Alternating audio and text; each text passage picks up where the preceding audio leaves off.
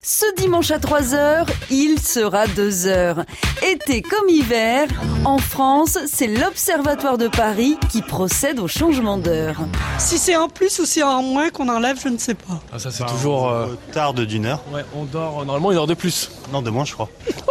Attends, on prend l'apéro une heure plus tôt. 1916, l'année où on a mis les pendules à l'heure. Quelle heure est-il?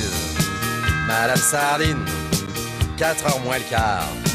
Monsieur Placard. À la fin du XVIIIe siècle, en France, on vit à l'heure agricole, c'est-à-dire qu'on arrête de travailler quand il fait nuit. Il est là Entre l'Est et l'Ouest du pays, le coucher du soleil varie d'environ 50 minutes.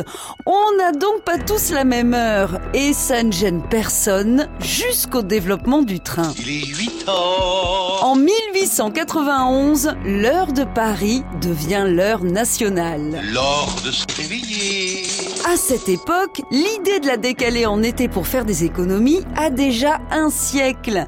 En 1784, Benjamin Franklin l'évoque pour la première fois dans un quotidien français. C'est une révolution. Il sera exactement une heure de moins que la veille, à la même heure, et inversement. Elle est mise en œuvre en 1916 pour soutenir l'effort de guerre. Cette heure d'été, première mouture, est en service pendant plus de 20 ans. La France occupe et se met ensuite à l'heure allemande, à temps plein, donc plus une heure en hiver et deux en été. La fin de la guerre met un terme à l'expérience et le choc pétrolier remet l'heure d'été au goût du jour en 1976.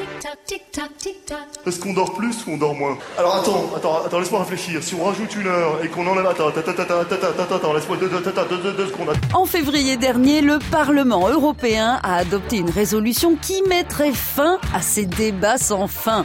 Pour l'instant, ce n'est qu'une recommandation, il faut que chaque pays la valide.